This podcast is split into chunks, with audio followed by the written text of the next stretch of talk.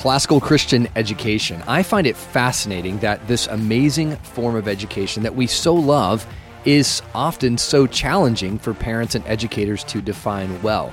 And in an effort to explain it and live it out, we often latch on to narrow definitions and understandings and risk missing out on the big picture. My guest today has thought a lot about these various ditches that we can fall into while showing the power of classical Christian education to effectively raise up the next generation. Join us for this episode as I'm confident you will discover even more reasons to love and appreciate this form of education that is literally taking the world by storm at this moment in history. Don't miss this episode of Basecamp Live. Mountains. We all face them as we seek to influence the next generation. Get equipped to conquer the challenges, summit the peak, and shape exceptionally thoughtful, compassionate, and flourishing human beings. We call it Ancient Future Education for raising the next generation. Welcome to Basecamp Live. Now, your host, Davies Owens.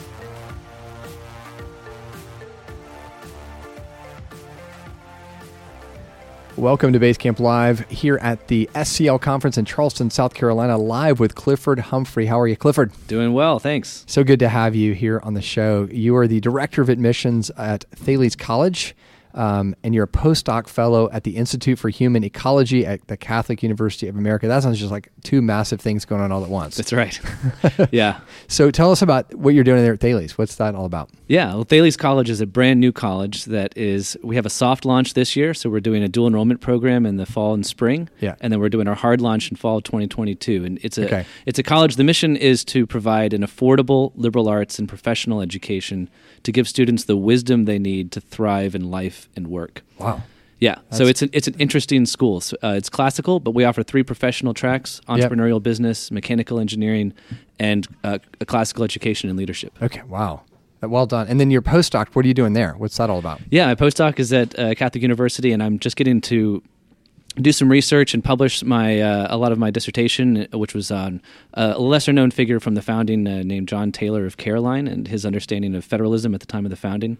That sounds pretty intense, but yeah, really good. It's fun. So we're here to talk about. We've had some fun. Com- you know, there's so many things that happen pre turn on the mic that are just rich, and and we've had some a lot of fun today talking about just this um, kind of the the the challenge that I think is very universal just in human nature, which is we want things to fit into categories. And so we see it politically where everybody wants to kind of go, well, you're one of those and I'm one of these. We see it in sports, you know, you're, if you're, if you're not on my team, you're on their team. And like, I'm going to wear my jersey, you're going to wear your jersey. And it, it's normal. It's part of human nature. That's right. And we do it in the church world. You know, I'm a Baptist, you're Methodist, you're one of those, I'm one of these.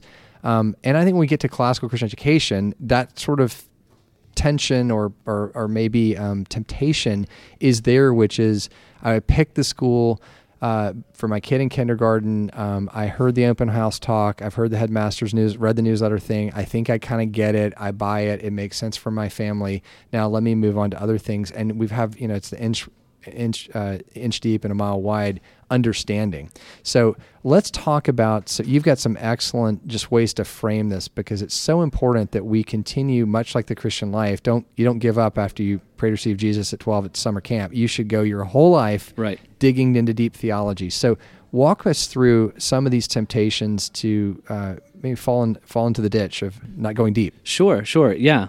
Uh, what got me started thinking about this was I was I was a teacher for two years at a classical Christian school in Pensacola, Florida, and absolutely loved it. And ever since, I've been interested and want to get back and stay involved in classical. What were you teaching there? Right. I was teaching Latin, Greek, um, omnibus, debate, rhetoric. They they threw me into. You had what, the the immersive yeah, experience. Teacher of etc. That's yes, right. Yeah. That's right. Uh, but I, I found as I was as I would talk to people about classical education, it was apparent that they had different definitions. Some people thought it was more like this. Some people thought it was more like that and I, have been trying to understand myself. Well, how do I understand it? And so, uh, my observation was I see three broad categories uh, for classical education, and it seems these are simplifications and generalizations, but it seems to me that most people fall into one of these three ways of thinking about classical education. And my sense is that I see a strength and a weakness hmm. in each of them. And for me, it seems that the that the way we ought to operate is to be aware of what these three kind of approaches to classical education are, and then use the strengths and the weaknesses appropriately. And before we get into them, and just again to kind of set up the problem again, much kind of stay back to the example I just gave of kind of the Christian life. If your depth of your Christian faith is just the Jesus prayer you did at summer camp, you're going to get, and we see this. I mean, Barna statistics historically have been like 80% grow up in the church and they walk away. It's not all that different, I think, in classical Christian schools in the sense they pick the, the school for their kid in the uniform, you know, kindergartner, and now all of a sudden they hit middle school, now all of a sudden they hit high school. The depth of understanding appreciation is so thin, they are going to get picked off quickly. And so that's right, and they don't know how complex these ideas really are. Um, and and one simple example is is dual enrollment.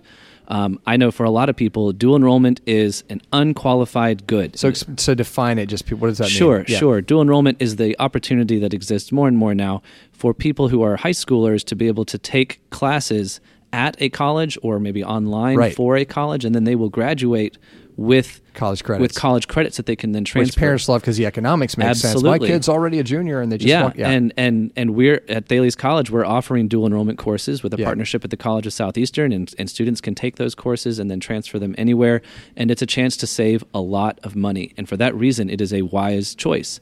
What's the most of the time. Yeah. the problem is is that students and parents don't or they're not as discerning as they have been the, the whole time that they're they've been rearing their children in these in schools and homeschools. And so they think I'm just going to get them into these dual enrollment courses often at community colleges and they'll take those courses and they'll save money. The problem is is that the culture that pre, that that prevails in a lot of those colleges and the curriculum and the topics that they're studying are exactly the things that they were avoiding Hmm. the entire time they had their students homeschooled or in classical Christian schools. So it's really a discernment problem. Like they discerned well maybe to put their kids in the K twelve, and then they stop discerning when That's they right. think about college. That's right. Yeah. So give So- us an example of kind of your own experience. Right. So my mother, uh, whenever I would ask her, you know, why are we homeschooling, she would she would really provide two reasons. One was, well, public school is state funded babysitting. You don't really learn anything serious. Or you Hmm. I want to get a T-shirt that says that. That's right. or you'll you'll get indoctrinated with, you know, ideas that I don't agree with. I call it rainbows and unicorns. Yes. Yeah, exactly. Yeah. And sure enough, I, my senior year, I took two dual enrollment courses in English and uh, English 101. The college level reading book that we had was Harry Potter, the very first book. And I know a lot of people love that book. Um, if you don't know, if you've never read, that's a series of maybe, I think, seven of them, and they get Mm-hmm. Yeah. progressively more difficult. But the first one is a children's level Yeah. book. Yeah. And that's what I read for my college English course. And I'll date myself here, but you got extra credit if you went to see the movie that came out that year.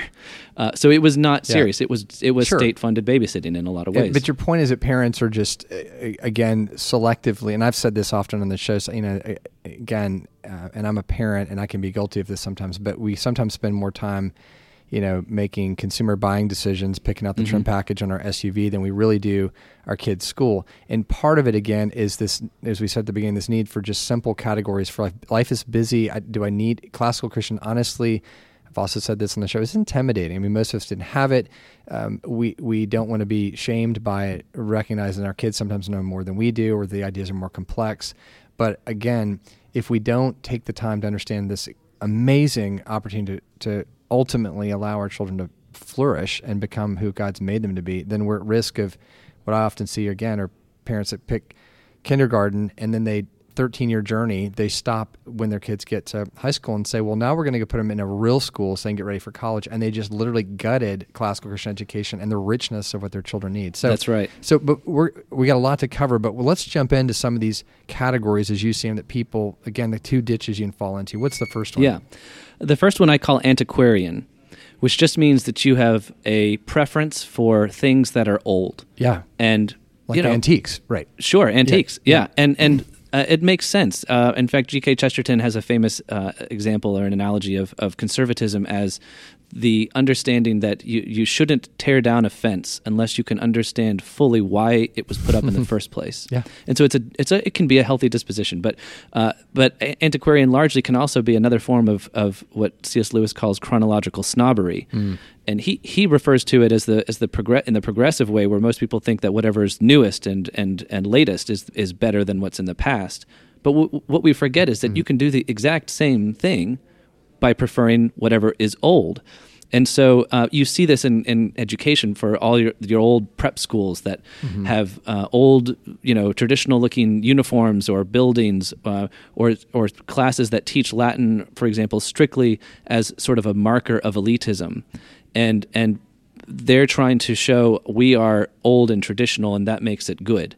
And there's something problem with that. It- and then they just kind of full stop on that. I mean, they're basically, I, maybe another way to say it is you're basically kind of selling Mayberry. And there's a lot of families that come and they want, you know, this safe, bubbled, insular, Amish, whatever word you want to use, kind of. And, th- and there's a place for that in grammar school. Um, and there's a value again. What you're what I what you're describing is not a saying this is inherently bad. It's just if that's your only appreciation of classical Christian school is that it's this safe, protected environment. That doesn't go the distance, and there's a likelihood you're going to jump ship or get disillusioned if you don't have more. Is That's that- right. Yeah. And so I think it's helpful to know what are the strengths and the weaknesses of that disposition. Yeah. Um, the strengths are, like I said with Chesterton's thing, it's it's a good disposition to prefer to assume that whatever is established and is old and timeless, it's probably for a reason, for Right. a good reason. Right. And so it's a good disposition to to assume that it's that it's that it's good, but we can't stop thinking there. Right. Um, it also, I think, has a way for encouraging academic rigor by by uh, having students by emphasizing primary texts instead of textbooks, and uh, and and old art uh, as well. Right. Sure. So th- those are strengths that it has. Um, the weaknesses, though, is like I said, is it is it is it reduces the good to the old. Yeah. And and we can't. There's a lot in the that's, there's a lot that's old that's simply not Well, good. and again, to your point, I think you see it a lot in prep schools, you know, that are Mm-hmm. that are not Christian. That all they really have to offer is, you know, hey, we look like Harry Potter, and we kind of have nostalgia. And, That's right. And in the meanwhile, all kinds of unsavory things are happening in the hallway. Like, I don't think that that's enough. That's right. And so, and yeah. we're kidding ourselves if we don't understand that that is a temptation. Of course, right, right, and there's and and it's again, I think the what what I'm hopeful with listeners, whether you're a parent or you're a teacher, is just sort of is your highest understanding and value for classical Christian education that it's uh, this, uh, you know, it's this veneer of it's old and romantic and isolated, or Mm-hmm. you know, Opie stays in Mayberry thing, and or is it nostalgic and and uh, and antiquarian for the right reasons that Right. we do want to hold on to what's rich and true. So uh, we're going to take a quick break, and I want to, Cliff, we're going to come back. I want to get in. There's two more of these very interesting sort of tensions, ditches that we can fall into. So we'll be right back with Clifford Humphrey. Basecamp Live listeners, I wanted to take a quick moment and let you know about an outstanding resource from our friends at Classical U. Start or continue your journey toward classical Christian education mastery on the new and redesigned Classical U. Classical U now features a pathway planner, cohorts, interest groups, live book discussions, learning events, and four credit graduate courses from the Templeton Honors College. With the Templeton Honors Partnership, the work you do on Classical U can earn you credits that you would apply toward the Master of Arts in Teaching at Eastern University or be accepted at other universities. Classical U offers all of this as part of its affordable monthly subscription for groups and individuals. If you're curious about what's on Classical U, check it out risk free with a 14 day trial. The first two presentations of every course are also completely free at all times. Take a look now at classicalu.com. Welcome back to Basecamp Live here, having a very uh, inspiring conversation with Clifford Humphrey. Um, what we're talking about is being played out every single day and in the world around us. I mean, there is so much uh, by way of un- being under attack as a classical Christian school or parent or educator. You know, we're accused now uh, for being racist and we only promote old dead white guys. And so, how where do you seeing this played out? Yeah, well, I, I've seen it in higher education, um, especially at, at Princeton and Howard University and in the classics department um, in, all over the country. Those departments do not have a moral defense for why they should exist. And in the case of Howard University, they're closing because they, they don't know why they should exist. Uh, and, and, and so uh, my concern is that classical schools that also, that, that simply want to have all the markers of something that's old that makes them a very easy target for charges of um, elitism uh, and racism.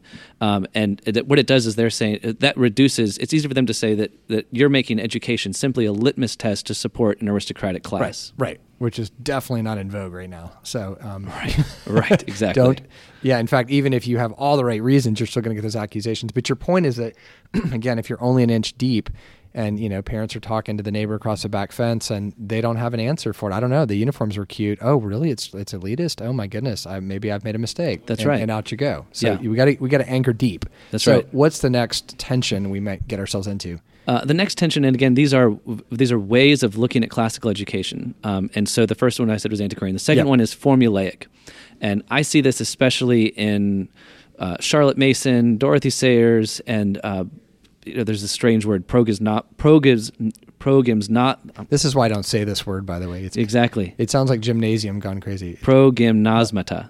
Okay There we go. There we are. And that is a that is a way of teaching r- writing through Yeah. a classical through a classical. So it's a uh, method. It- It's a right. method. Yeah. All of these are methods, and they're very good for that reason. Yeah. Um, but we need to we need to remember that that those are means, and means are not as high as ends. Yeah. And therefore, if we reduce classical education to these formulae, to these means only.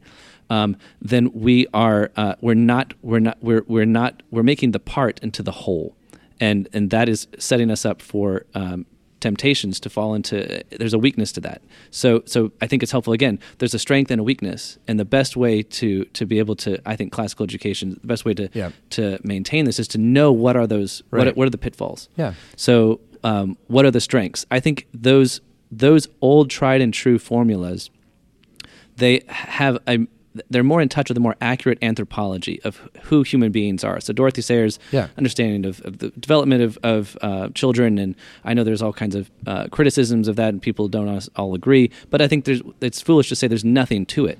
There's obviously something that's that's valuable there. Right, and again, it's back to this human nature we have, which Mm-hmm. is we want to be, you know, it's I think you know, certainly in Scripture, uh, I follow Apollos, I follow Paul. I mean, we want to kind of find our little uh, home team and then align 100%. If Charlotte Mason said it, then that's the gospel. If Dorothy Sayers said it, or if Gregory seven, if Gregory had a, one of the laws said it. So again, these are not bad things, but if our again back to the core point, if our method is our our God, if you will, of our school, Yeah. then um, uh, you know it's all about the trivium, and if that's it, then it's a it's a weak foundation to build your school understanding on. That's right. And again, if we maintain that understanding of ends and means, ends are higher than means. And education of the true sense, which is what I think most people in classical education are interested in, includes uh, education of the whole person and uh, education to.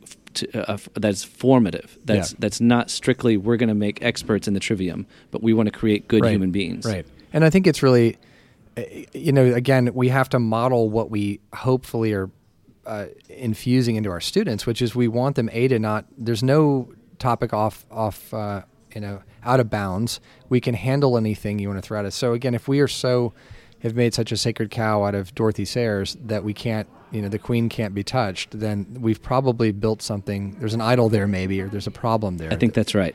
Um, and and so, what what are some other examples when you think about formulaic? So we, you know, where do you see that kind of being played out in maybe other ways that schools have just said, no, this is this is our non-negotiable. We have to do it this way, and um, and it creates tension.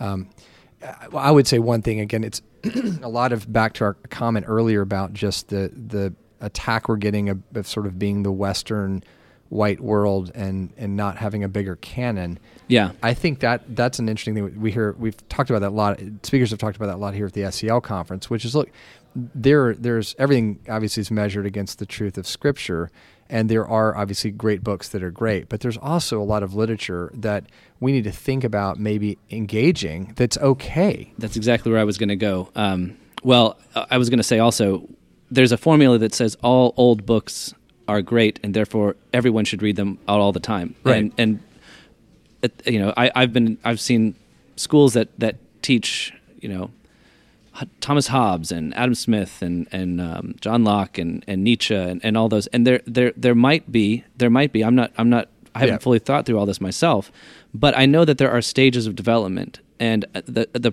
uh, where where it's more appropriate, where not just morally, but where students are not able to understand. I mean, these are some of the deepest thinkers that have ever Mm-hmm. produced human thought.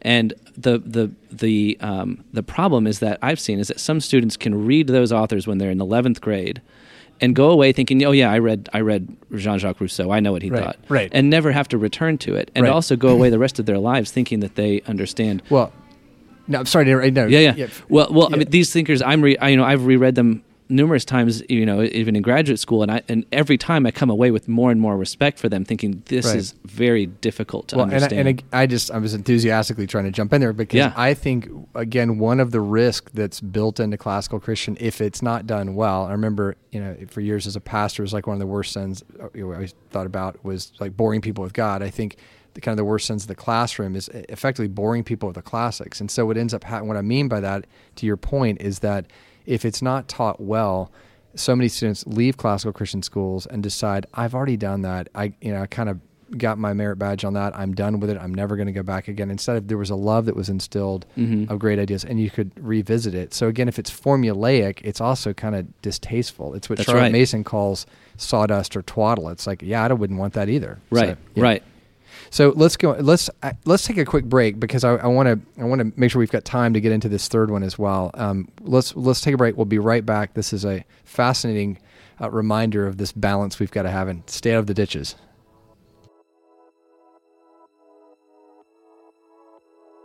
He's worked with families for more than 30 years as a licensed professional counselor and marriage family therapist. It's time for a quick encouragement on the best practices of raising the next generation. We call it a McCurdy moment.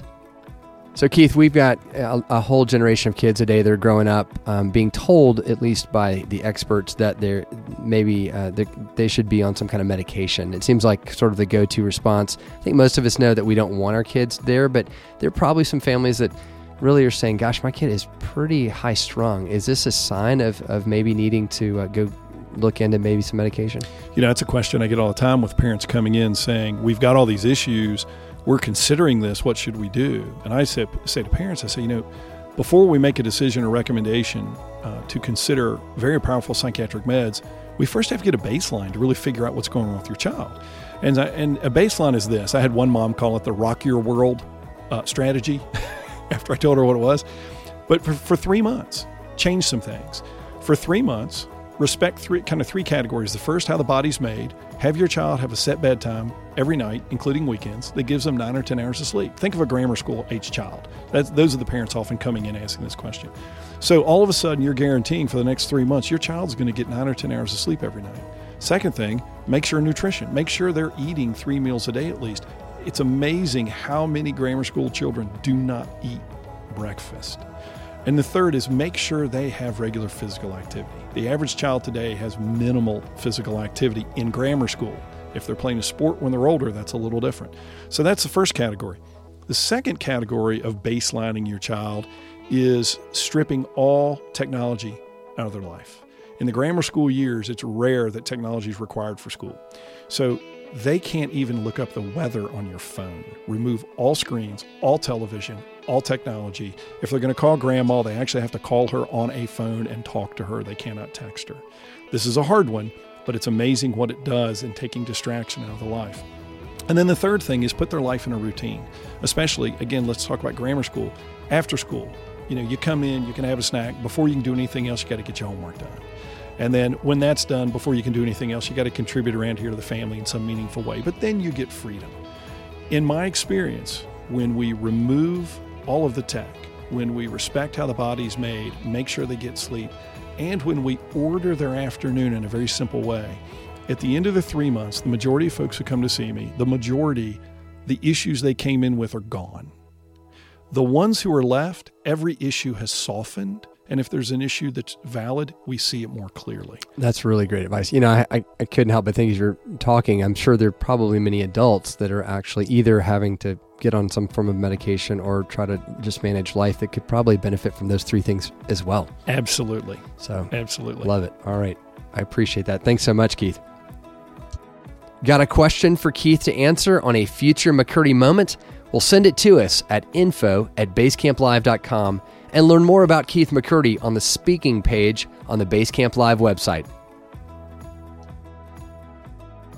So, Clifford, we're uh, making our way through this list. We're on the third category of just really uh, ditches people can fall into. So, we, we want to be, we want to uh, be a people that really own and understand classical Christian education because it's such an important uh, tool that God has really given us to raise up the next generation. In fact, I think it's kind of the last best hope. I mean, Jesus is ultimately that, but I mean, when it comes to like how do we formulate 16,000 hours of pouring day in and day out into the life of the student to form what they love and who they are and how they answer the most important questions in life, it's rich. But if our understanding is only about an inch deep, right, and we just love the uniforms, but we think the rest of it's kind of crazy, we're probably going to hit exit. So, what's the last yeah. thing we need to be keeping in mind here? Okay, so we talked about antiquarian, we talked about formulaic. The third one that I think of, this is again another way of seeing classical education, is what I call uh, virtuous education. It sounds good. Right? Yeah, it yeah. does. It yeah. does. All right, and you see, and it is. Uh, there's definitely definitely good points about it. So. Um, some main schools that do this are, are, are, Great Hearts Academy and the Barney Charter School Initiative uh, at Hillsdale,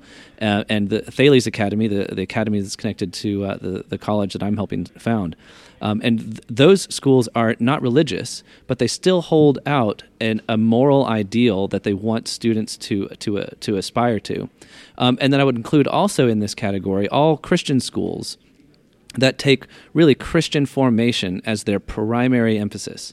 So uh, all of those schools have a have an understanding of virtue, and so uh, as that's what they're after. That's what classical education yep. is.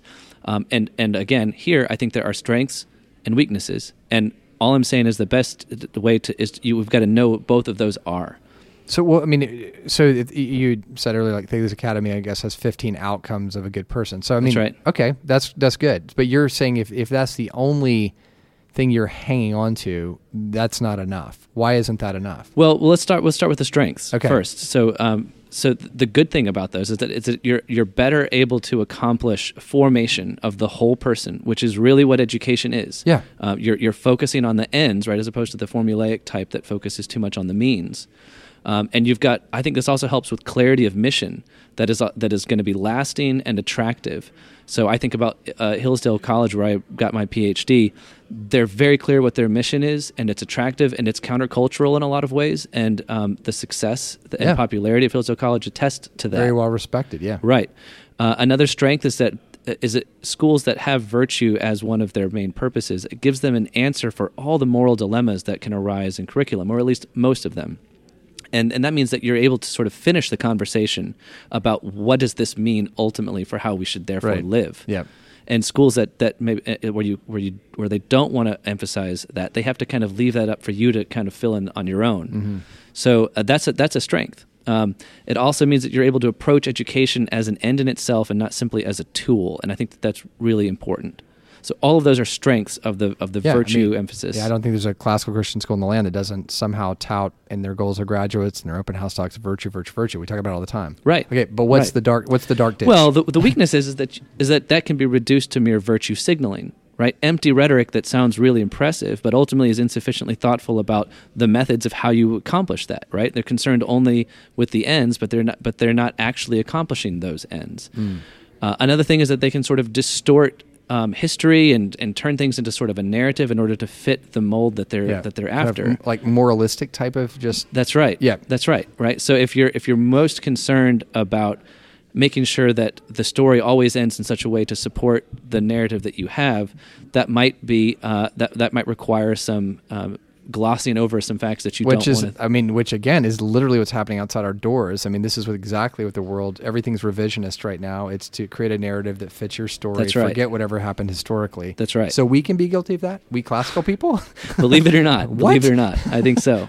Okay well say more. Like what what does that look like to you? I mean where have you seen that sort of played out where we get ourselves um, you know we, again we kind of revi- create a revisionist version of sure. Yeah. well um, so Hillsdale College, uh, my PhD is in politics, and Hillsdale College, I think, is doing a lot of great work for um, helping educate the country uh, about how to look at America's past. And mm-hmm. obviously, mm. right now, the uh, the political left is is really um, holding that over, Amer- over America's head and saying this is what should define us. Right. And um, Hillsdale, I think, is doing a good job of helping people think through how d- we can't ignore these uh, slavery and these these these sure. dark parts of American history uh, should they define us though? And let's go look at what the founders and the people at the you know the uh, the times of the founding. What did they actually say? And let's read those thoughts and let that be our guide. Um, so. Uh, so I'm I'm thinking that that's that's a good example of how to be thoughtful about Yeah. how to con- about how to w- we have virtuous ideals that we want to be pointing toward, but we can't ignore things in the past. But Right. there ought to be ways that we can we can do that in such a way that we don't sacrifice uh, the, the well, and I think sometimes, ground. and maybe another way to see it for our, our parents is and teachers too is that uh, if all we do is declare these virtues, these goals, the graduates, that's the end all be of everything that we do. Then when that doesn't happen, because little Johnny is a fallen human being and maybe graduates and doesn't embody all of them, that doesn't mean catastrophic failure of the school, which I think so Right. often is how. We get disillusioned. Like I, I bought a virtuous kid, and he's not virtuous. Like, Right. I'm not sure Right, right, that was right. the yes, and it may be a little parable of the sower here, and you know, check back, you know, or prodigal son. You check back, he may uh, rebound a few years after you know growing up a bit more. yeah. the seeds were planted well. But I think that's a really good point because it's so easy to just get very, um, uh, again, kind of idolizing virtue as the end all be all of everything. Right. Makes good sense. All right. So for time, kind of this, these are so. I mean, we're again to our point of the whole thing. We've gone maybe two inches deep. There's still a lot more depth to all Right. of this. So where Right. do we go to just continue to sharpen ourselves Yeah. here? Well, I'm hoping that I, I've just presented problems and questions that Yeah. people, uh, so that we don't just reduce classical education to these simple understandings. and- Absolutely. And, understand it's much more complex than that. Um, something that kind of helped inspire this thought for me was reading uh, Plato's Phaedrus, where he talks about the legend of the invention of writing, and he tells this legend of a god that comes to an Egyptian king with with the art of writing, and the, the king is very wise, and the gods the god says this is the tool of writing, and it is a tool for memory. It will help people remember things, and the king says actually no this is not a tool for remembering. This is a tool for forgetting. Because if i simply learn to write things down i don't have to remember them. And uh, and and another problem with writing is he says is that it says the same thing to every single person. And personally i think that's why plato wrote in dialogues because he's not a treatise. It, you just get to listen in on a conversation and you have to you have to everybody will hear something different in a conversation so um, that to me was an example of the, the king in the in the legend. There is is an example of someone who was thoughtful about a tool that could be very very helpful, Yeah. but was careful about how to use it. Yeah. Um, so th- I hope that we see classical education not just as a tool, but as something that has to be thought through, so that we'll be discerning about this really wonderful Yeah. thing that everybody uh, in our in our universe here really loves and appreciates, but I fear doesn't have a, a, a, a, can have a deeper uh, understanding. Yeah, So. and I think again, kind of paralleling it to the Christian faith, there's this freedom to explore. I mean, I don't, you know, no one's going to uh, pursue the depths of theology and get to the end and realize, wait, all of this was wrong. God made a giant mistake. I mean, Right. you're not going to. I don't think you're going to disprove the effectiveness of classical Christian education. Right. So you're not going to hurt it to push into it. Yeah. You're more likely to hurt yourself by just having a very cursory understanding of it and then getting blown away when hard questions come. That's right. And a, a, a- book that was published very recently by Eric Adler called The Battle of the Classics is sort of an example of, the, of this, where he, he looks at an hist- uh, his, historically at some debates that took place in the 19th century about the role of classics. Um, and, and what his basic uh, idea is in that book is that if you reduce classical education to a utilitarian uh, tool, um, it ultimately is, can be outdated and replaced and has no reason to, Right. to stick around Yeah. and therefore it has to have a moral defense and that's what i hope that people in the classical education world will have they'll have a robust understanding of classical education and will be able to give a, a thorough moral defense of why we're Mm. doing this thing So this has been a, a rich conversation. Again, I think maybe get maybe we got three inches deep. Uh, there's a lot lot to this. Uh, Clifford, thanks so much for challenging us to think deeply and to and to explore this beautiful thing called classical Christian education. So, Yeah. hey, if folks want to learn more about what you're doing and the college, where, where do they need to go? Yeah, yeah. So go to thalescollege.org. Uh, like I said, we're a brand new college. It's launching this year in Raleigh, North Carolina. Um, and we are, again, trying to be thoughtful about classical education, but also uh, thoughtful about, for example, online learning. So we don't have classes that are strictly online, but we think that there are purposes and uses that we can put um, online learning to. And we're going to leverage the advantages of a small classroom for, for those kinds of things. So we're putting these things together. We're putting the old and the new together in thoughtful ways without trying to sacrifice either one. Sounds fantastic. Well, thank you so much. We'll have to have you back. Um, I hope so, yeah. a lot, lot of good conversations still to be had. Thanks Thank so much, much. Clifford.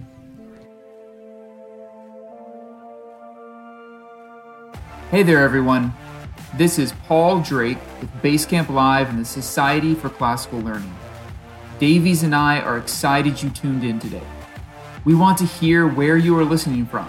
So send in a shout out or a question to info at basecamplive.com. And don't forget, share this podcast with someone you think will benefit from it. And until next time, keep on raising the next generation.